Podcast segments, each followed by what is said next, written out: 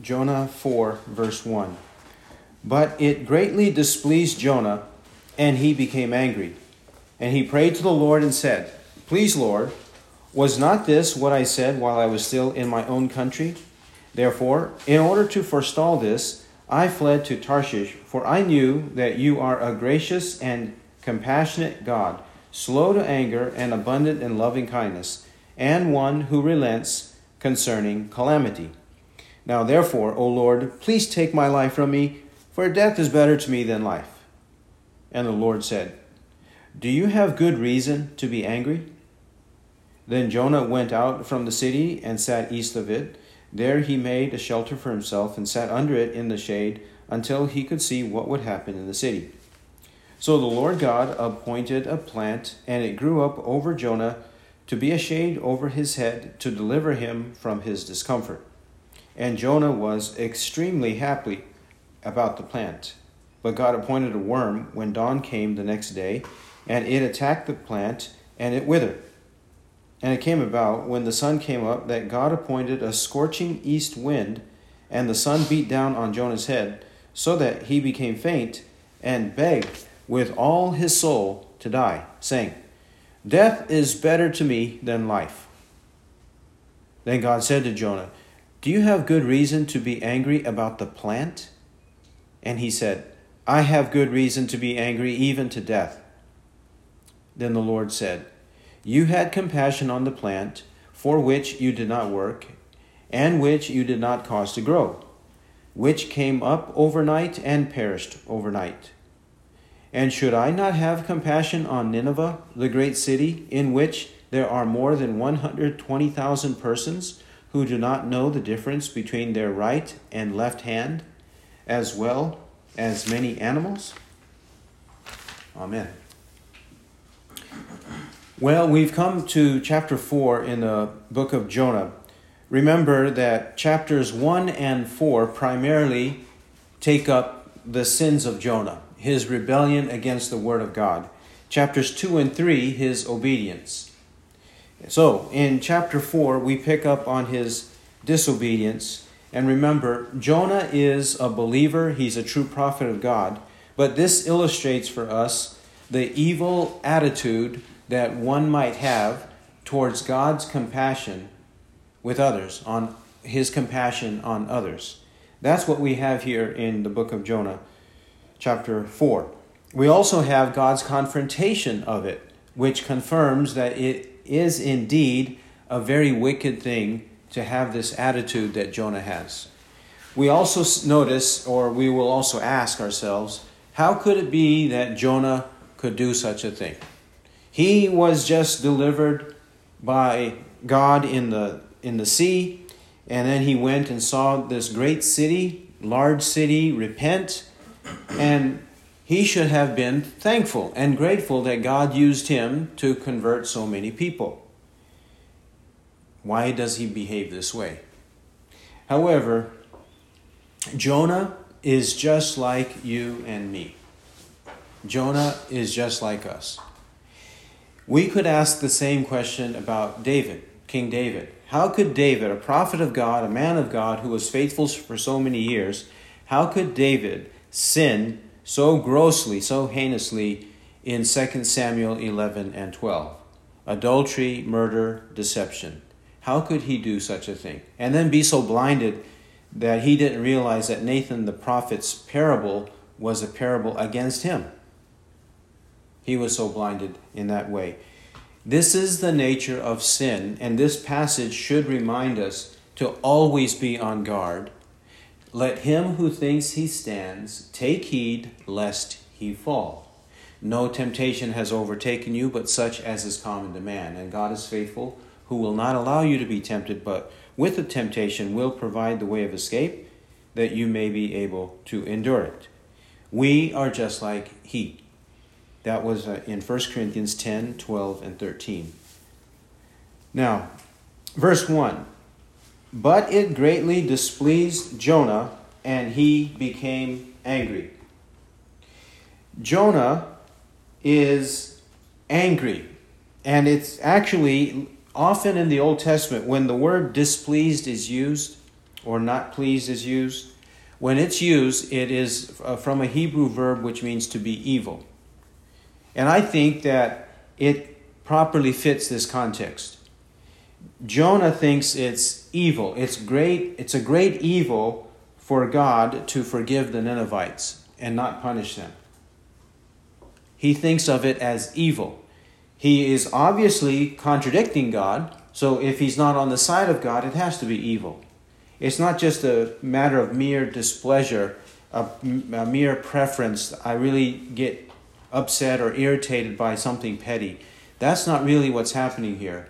His displeasure is really evil displeasure, and it's against God because God is the one who forgave them, and God is the one who commissioned him to preach. And he becomes angry. When he sees the grace of God, he becomes angry. This is the anger of man which does not achieve the righteousness of God or accomplish the righteousness of God. James 1 19 to 25. This is the anger of man that does not, or 118 to 25 in James. The anger of man does not achieve the righteousness of God. That's the sinful anger he has here. Verse 2 And he prayed to the Lord and said, I repent. No. After becoming angry, he has the audacity to pray to God to justify himself. His prayer is not a prayer of repentance, it's not a humble prayer, it's a proud prayer. This is like the Pharisee and the tax collector in Luke 18 9 to 15, or Luke 18 9 to 15, where the Pharisee says, God, I thank you that I'm not like this tax collector. Remember that prayer? Here, Jonah prays likewise. And he says, Please, Lord, was not this what I said while I was still in my own country? Therefore, in order to forestall this, I fled to Tarshish. He's saying, when he was in his own country, in the land of Israel, when he was there, he knew that his message was conditional. He knew that if he preached repentance and faith, repentance toward God and faith in our Lord Jesus Christ, if he preached that to Jews and Gentiles, Acts 20 21, if he preached that, that if they repented, God would forgive them. He's telling us in his own words that explains his actions in chapter 1. His actions are explained right here. This is why he fled. Because if he could not prevent it completely, he could at least delay it. He says, in order to forestall this, to delay this. I didn't want to see it earlier. Now I see it. That's why he went. Then, what was it about God and his character that he understood to be applicable here? Verse 2 says, For I knew that you are a gracious and compassionate God slow to anger and abundant in loving kindness, and one who relents concerning calamity. He knew correctly the character of God. God is this way. He's gracious, compassionate, slow to anger, abundant in loving kindness, and he relents concerning calamity or destruction that he threatens on wicked people. And he knew that this characteristic of God, this attribute of God, was applicable when people repent. He knew that God's character, like this, was not unconditional, that it was not eternal, and it's not equally applied to every human being. He knew that. He knew it applies when people repent. This is actually a very famously repeated verse in Scripture. This verse. Let's see its first occurrence in Exodus 34. Exodus 34, 6 and 7. You know, we memorize certain key passages of the Bible. John 3:16, Psalm 23, the Lord's Prayer. This is another one that everyone must memorize because this one gives us in a nutshell the attributes of God. This passage tells us the attributes of God. We'll pick it up in verse 6. Exodus 34 and we'll read verses 6 to 8. Exodus 34, 6 to 8. Then the Lord passed by in front of him and proclaimed, in front of Moses, and proclaimed, The Lord, the Lord God, compassionate and gracious, slow to anger, and abounding in loving kindness and truth, who keeps loving kindness for thousands, who forgives iniquity, transgression, and sin. Yet he will by no means leave the guilty unpunished visiting the iniquity of fathers on the children and on the grandchildren to the third and fourth generations. And Moses made haste to bow low toward the earth and worship. Think about this. God is explaining himself after the incident of the golden calf that Aaron made, which he denies he made. He threw it into the fire and out came this calf, he said. But Aaron made it with the help of the craftsmen. After that incident, now God is restoring his relationship to the people, and this is what he reveals to Moses as to who he is. God's speaking, right? In verse 6, the Lord passed by in front of him and proclaimed. God's present and God is proclaiming right here. The Lord, the Lord God, we know who we're talking about. The identification is clear. And what is he like? He's compassionate and gracious. He's slow to anger, abounding in loving kindness and truth. He keeps loving kindness for thousands. He forgives iniquity, transgression, and sin. If God says this about himself, can anyone say God is not this way? If God says this about himself, can anyone assert that the Old Testament God is an evil, wrathful, impatient, quick to anger God. No, they cannot say that because God's contradicting that right here. Not only that, but in Exodus, Numbers, in the Psalms, in Jonah, Nahum, Micah, this verse, in one way or another, is repeated, which means the latter prophets, they understood what God said. Even Moses understood what God said about himself. That means that Moses and the rest of the prophets, they are testimonies to the character of God, to the attributes of God. And if anybody says he's not that way, they're lying. They're lying.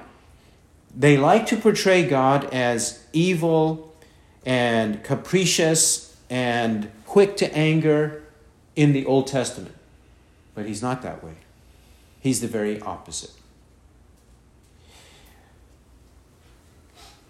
Further, this passage says that he will by no means leave the guilty unpunished and even visit or punish the iniquity of fathers on the children and on the grandchildren to the third and fourth generations.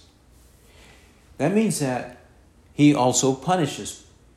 And this implies that he is righteous, he's just, correct?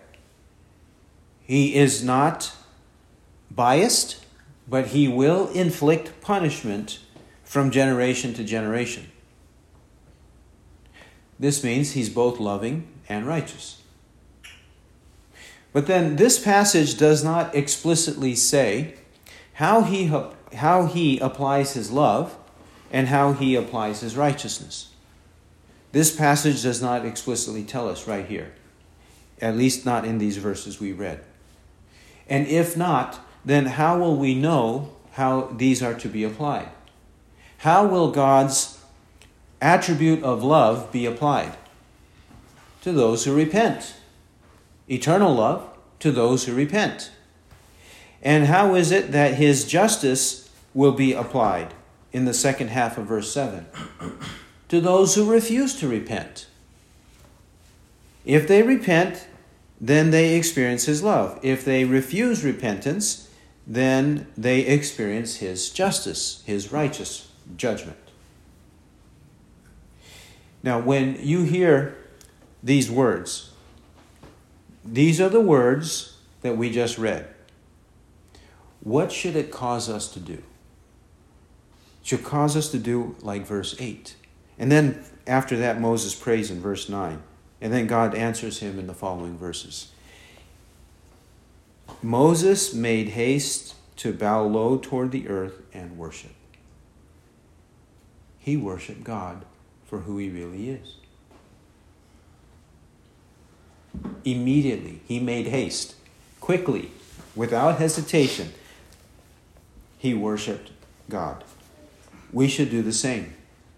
In fact, Jonah should, do, should have done the same. Instead of complaining to God, he should have worshiped God, knowing the kind of God he is. Verse 3 Jonah 4, verse 3. Therefore, now, O Lord, please take my life from me, for death is better to me than life. Jonah, instead of worshiping God, he calls on God to take away his life. He thinks death is better than life. Now, the death he means is not eternal death, but he means his physical death, at least will separate him from seeing the things in the world, the things of the world. But he's not talking about a mass murder, he's not talking about genocide, he's not talking about exploitation of women and children, he's not talking about the butchery of babies. What's he talking about? What is it that's so evil that he saw that he wants to die? He just saw repentant sinners receive God's mercy. And that's causing him to say, I wish I were dead. God, kill me. Take my life. That's evil. Very evil. And God confronts it. Verse 4. There's a series of questions. We'll, we'll see the question in verse 4, verse 9, and 11. God answers him with these questions. These are interrogative rebukes. These are rebukes. God's confronting him with these questions. Verse 4 Do you have good reason to be angry? Of course not. Of course not. And this first time, Jonah does not answer. Jonah does like the people do in 1 Kings 18 21. If the Lord is God, follow him. If Baal is God, then follow him. But the people did not answer him a word. 1 Kings 18 21. Matthew 22 46. No one dared from that day on to ask him another question. People, when they don't have an answer, they keep quiet. When they have no logical, no rational refutation, they keep quiet sometimes. Sometimes they rant and rave and keep foaming at the mouth. But in this case, to prevent from looking more foolish, he kept quiet, at least temporarily. Uh, we also notice in verse 3, verses 3 and as well in verse 8, when he says, Death is better to me than life, and he's begging for God to kill him. This is one of the verses that reminds us that Jonah knew that he could not murder himself. He knew that suicide was evil. He knew that. And we would do better to downplay or even try to remove from the English vocabulary suicide. Suicide sounds bad enough to some people, but to others it doesn't sound bad. We have to call it murder, self murder, murdering oneself. And it's a gross evil. According to John, in 1 John 3 11 to 18, he says, No murderer has eternal life abiding in him. 1 John 3 11 to 18. Specifically, verse 15. No murderer has eternal life abiding in him. There are several examples of those who committed self murder, and all of them are evil people. The famous example is Judas Iscariot, Matthew 27 3 to 5. Now, verse 5. Then Jonah went out from the city and sat east of it. There he made a shelter for himself and sat under it in the shade until he could see what would happen in the city. Although we read in chapter 3, verse 10, that God saw, when God saw their deeds, that they turned from their wicked way, then God relented concerning the calamity which he had declared he would bring upon them, and he did not do it. Whether God told Jonah immediately or whether God told Jonah later, we don't know. Probably he told him earlier, but Jonah still sat east of the city to just to make sure to make sure that this indeed was the case that God forgave, they truly repented, and that there was not going to be a calamity. But he was sitting east of it, hoping that there would be a calamity, hoping and praying that there would be a calamity, a judgment, immediate, sudden judgment, according to the kind that Sodom and Gomorrah experienced. Sudden judgment. Um, he sits east of it. It doesn't tell us why he sat east of it. Perhaps if the inhabitants are going to flee, or if the inhabitants have a change of mind, they might try to go west of it, because west of it would be the natural direction Jonah would take to return home. Because Nineveh was north and east of Israel, and he would have to go west and south to go back home. But it doesn't tell us. The text doesn't tell us why exactly he went east of it. Here, he then makes a shelter for himself a shelter, a booth, probably from the trees and the leaves, the large leaves that were in the vicinity. He made a booth for himself. It is the same word booth that we find in the book of the law, such as in Leviticus 16 or Leviticus 23. Leviticus 23, and also in Nehemiah 8. Nehemiah 8, verse 15, there the people, the returnees from exile, they made booths and celebrated the, the feast of booths. Perhaps he made some kind of temporary shelter like that. Certainly it's temporary because he would not want to live there for the rest of his life. He'd lo- love to go back home. Still, though, we notice Jonah's obstinance. So very stubborn.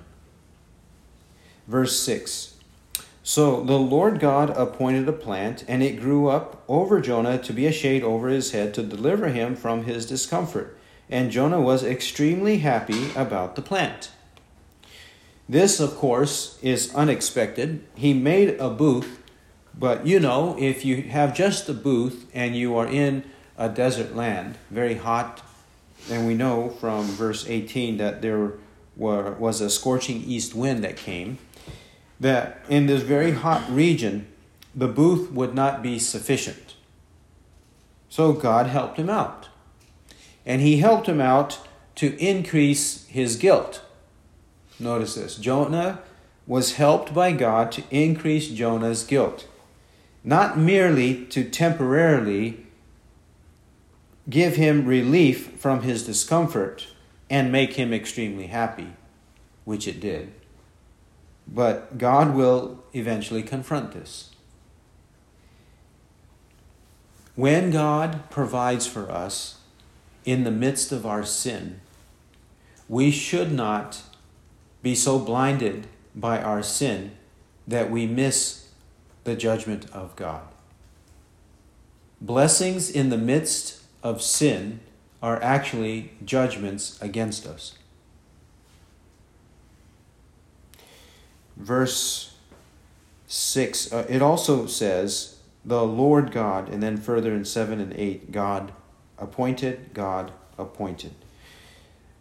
This in verse 6, the Lord God, whenever, it says the Lord, it is Jehovah or Yahweh, which makes it clear we're talking about the true God. Not a vague, general, generic creator God, but the Lord, the God and Father of our Lord Jesus Christ, the God of the Old Testament. We're talking about Him.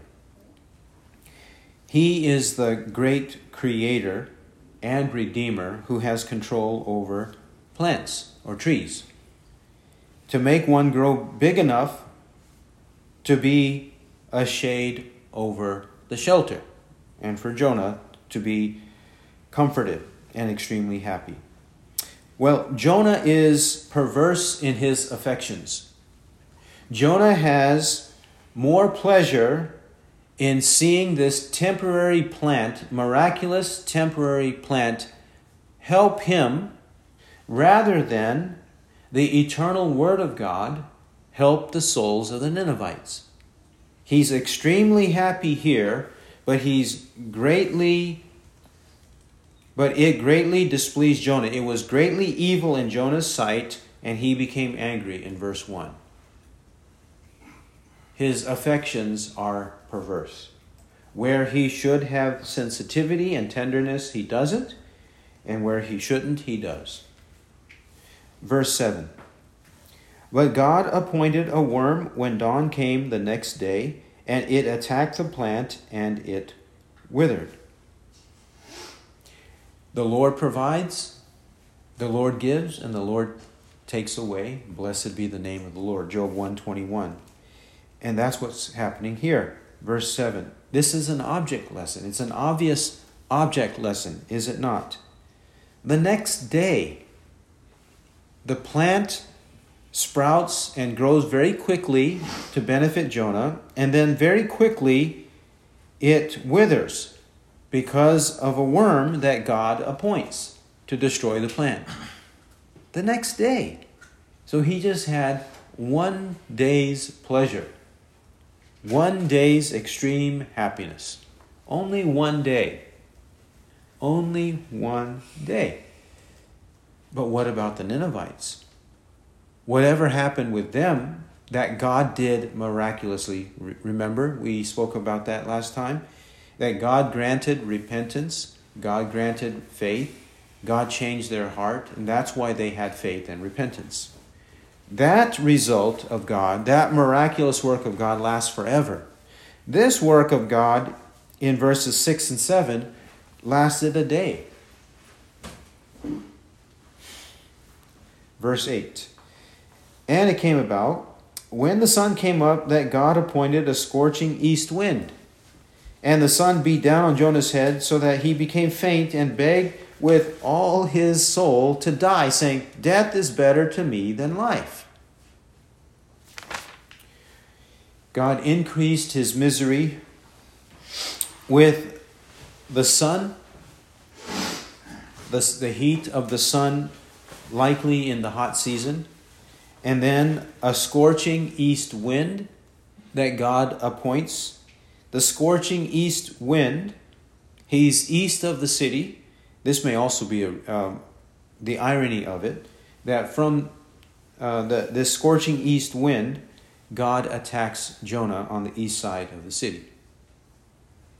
God attacks Jonah with a blistering wind and likely a lot of sand with it too in the desert. So the sun beats down on Jonah's head. He becomes faint and begged with all his soul to die, saying, Death is better to me than life. The first time he fainted in this book, chapter 2, verse 7, he says, chapter 2, verse 7 While I was fainting away, I remembered the Lord, and my prayer came to you into your holy temple. When he fainted then, he prayed to God properly. When he's fainting now, chapter 4, verse 8, he is praying to God improperly, sinfully, saying, Death is better to me than life. Complete contradiction. Now, verse 9. Then God said to Jonah, Do you have good reason to be angry about the plant? And he said, I have good reason to be angry even to death. Now, God specifies, and he says, about the plant. Why are you angry about the plant? It's a plant. And he has the audacity to answer back to God. He says, I have good reason to be angry, even to death. That is very, very evil for him to say that. He justifies, the first time God asked him, he didn't answer. Now he is so irritated, so angry, he does answer God back, justifies it by saying he has good reason, even to death.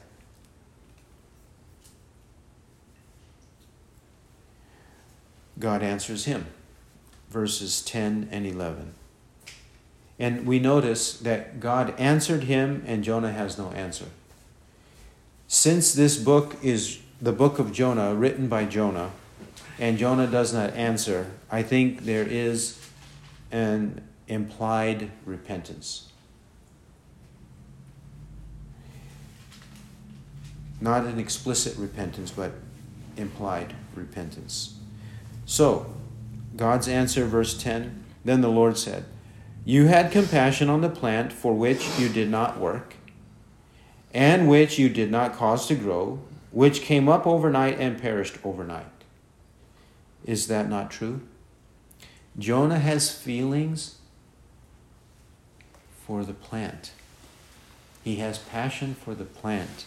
Where's his passion for the people? And then he didn't work for this plant. He didn't cause it to grow. It lasted just a day, over from overnight to overnight, right? Didn't he work traveling hundreds of miles to go to Nineveh? Didn't he work by preaching? Didn't he risk his life also? Who knows what the Ninevites would have done, right? What if the Ninevites didn't repent? They could have arrested him and assassinated him, right? So he did all that. He worked for all that. He labored for all that, and he's not happy. He didn't labor for the plant, and he wants to die. Verse 11 and should I not have compassion on Nineveh, the great city in which there are more than 120,000 persons who do not know the difference between their right and left hand, as well as many animals? What he's really doing, Jonah's doing, is challenging God. He is really confronting God. So God justifies himself to Jonah. God explains himself to Jonah. God has a right to do what he wants and, based on his nature, based on his attributes, to act accordingly. Which should not be a surprise to Jonah. It was not because of Jonah 4, verse 2. Jonah was not surprised, right? So why won't Jonah believe it? He's not surprised, but he's refusing to believe it. Shouldn't God have compassion on Nineveh? Remember, Nineveh is a foreign city, but God told Abraham, In you all the families of the earth shall be blessed. Genesis 12, verse 3. Correct? And God told Moses and all the prophets that God would save the Gentiles correct? And even in the century before Jonah, didn't Amos go to Israel, the northern kingdom, that was wholly corrupt, completely corrupt. Amos was sent there in 800 BC, and now we have about 50 years later, Jonah is sent to Nineveh. And even in the 800s BC, Elijah went to Zarephath, correct? And even in that century, about 100 years before Jonah, didn't Elisha help a foreigner, Naaman the Aramean? Which incidents are in 1 Kings 17 and 2 Kings 5. Jonah would have known all this, right? And didn't Jonah know that Rahab the harlot repented? He knew that. Joshua chapter 2. Wouldn't Jonah know that Caleb was the son of Jephunneh the Kenizzite?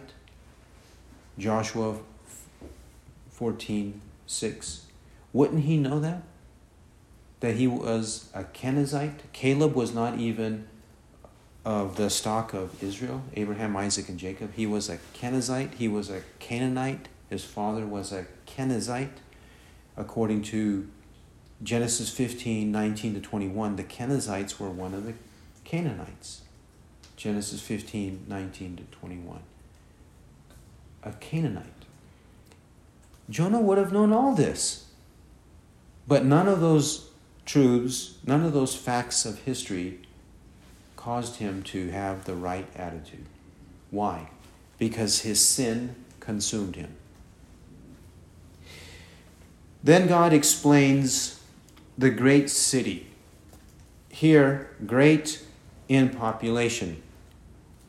The 120,000 persons who do not know the difference between their right and left hand are likely the children who are not old enough to understand the difference between right and left hand, which also means they don't know the difference between good and evil, in terms of being aware of it, being aware of it as adults are. And if the city has 120,000 infants. Then, if we add their parents to this, then we are dealing with at least hundreds of thousands, if not millions, at least one million people in this great city, large city. Not only does this city have people like this, this many people, but many animals. Many people and many animals. Jonah is concerned about plants, God is concerned about people and animals. People and animals share blood with each other. Plants, generally speaking, they don't share blood with humans. Animals do, and they animals have the breath of life. People have the breath of life. Male and female, Jew or Gentile, have the breath of life. God has concern for them. What was Jonah's main problem? The text doesn't tell us explicitly, but it's likely the problem that we just mentioned a few minutes ago that God intended to save the Gentiles. But just like in the days of Christ and the apostles, we note that they hated hearing that the Gentiles should hear the gospel. In Acts chapter 22, 21 to 22, when Paul told the mob that Christ told him, Go and I will send you to the Gentiles. The next verse in Acts 22 22 says that there was a violent reaction to that. Christ is telling Paul, Go, for I will send you far away to the Gentiles. Acts 22 21. And then in verse 22, and they listened to him up to this statement, and then they raised their voices and said, Away with such a fellow from the earth, for he should not be allowed to live.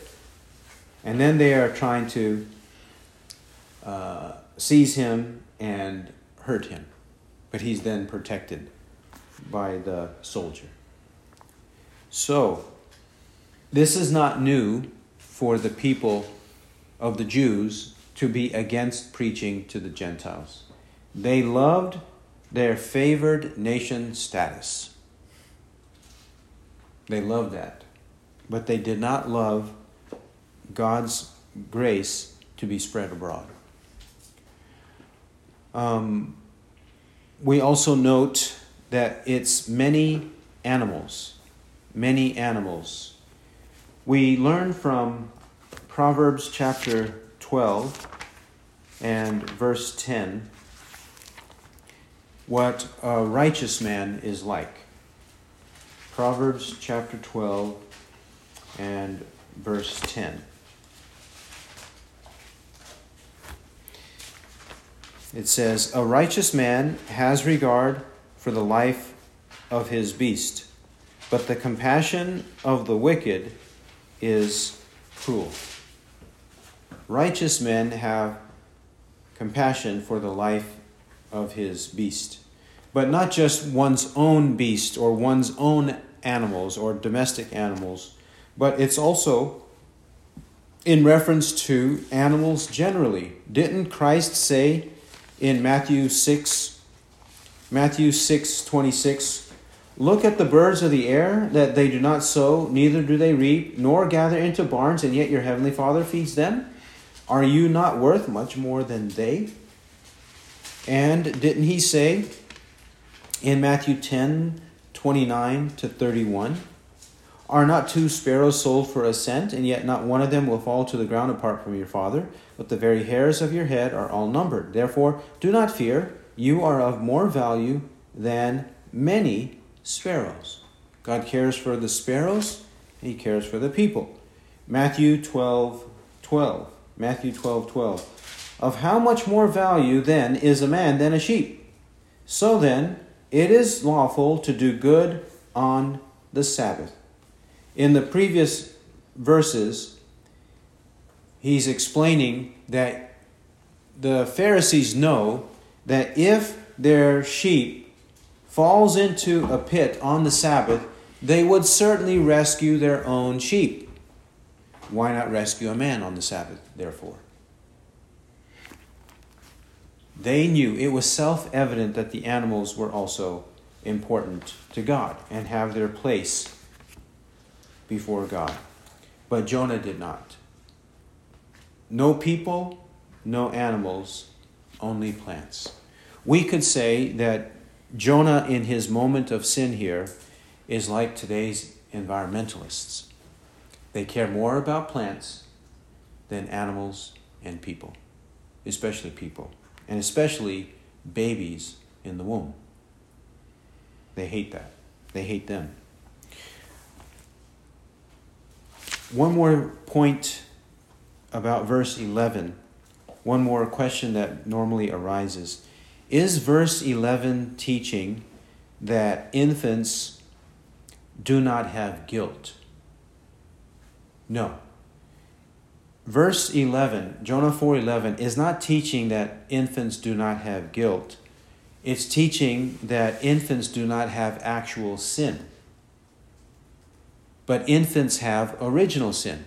They have the guilt of original sin. Jonah 4:11 is not teaching the age of accountability. Another verse in the Old Testament misquoted is is in Deuteronomy chapter 1. Deuteronomy 1:39. Deuteronomy 1:39. Moreover, your little ones who you said would become a prey and your sons, who this day have no knowledge of good or evil, shall enter there, and I will give it to them, and they shall possess it. The little ones who have no knowledge of good or evil, this day. What he means is, your infants born to you recently, they were not a part of this big grumbling and disputing from Numbers 11 to 25. They weren't a part of that because they were not old enough to know what in the world was going on all around them. They didn't have this knowledge of good and evil. You had the word of God preached to you, you were told the promises of God, and you were commanded to go into Canaan, invade Canaan, and destroy the Canaanites to inherit Canaan. But you refused to do it. This is what he's recounting in Deuteronomy chapter 1. He's recounting the fact that they rebelled against God. They didn't trust God. They didn't believe in God. He's not talking about the infants being completely guiltless. He's saying they were not guilty of doing that. So, you all are going to die who deserve to die in the wilderness, and then all of your little ones will grow up in the wilderness, and they will become the ones who inherit the land of Canaan. That's the meaning of Deuteronomy 139. And that's also Jonah 4:11. Infants don't have actual sin until they are old enough to actually sin. But they do have original sin.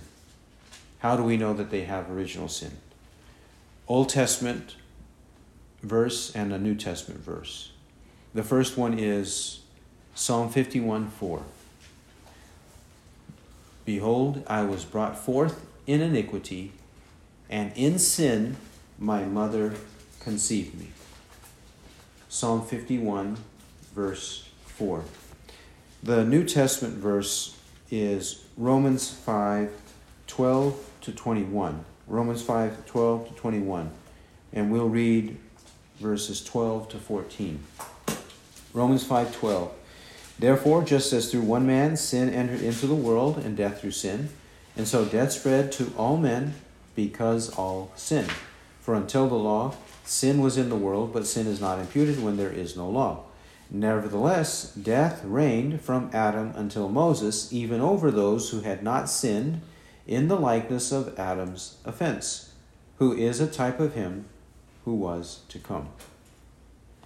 Death reigned over all those who did not sin like Adam. Death reigned over all the infants between Adam and Moses. Why?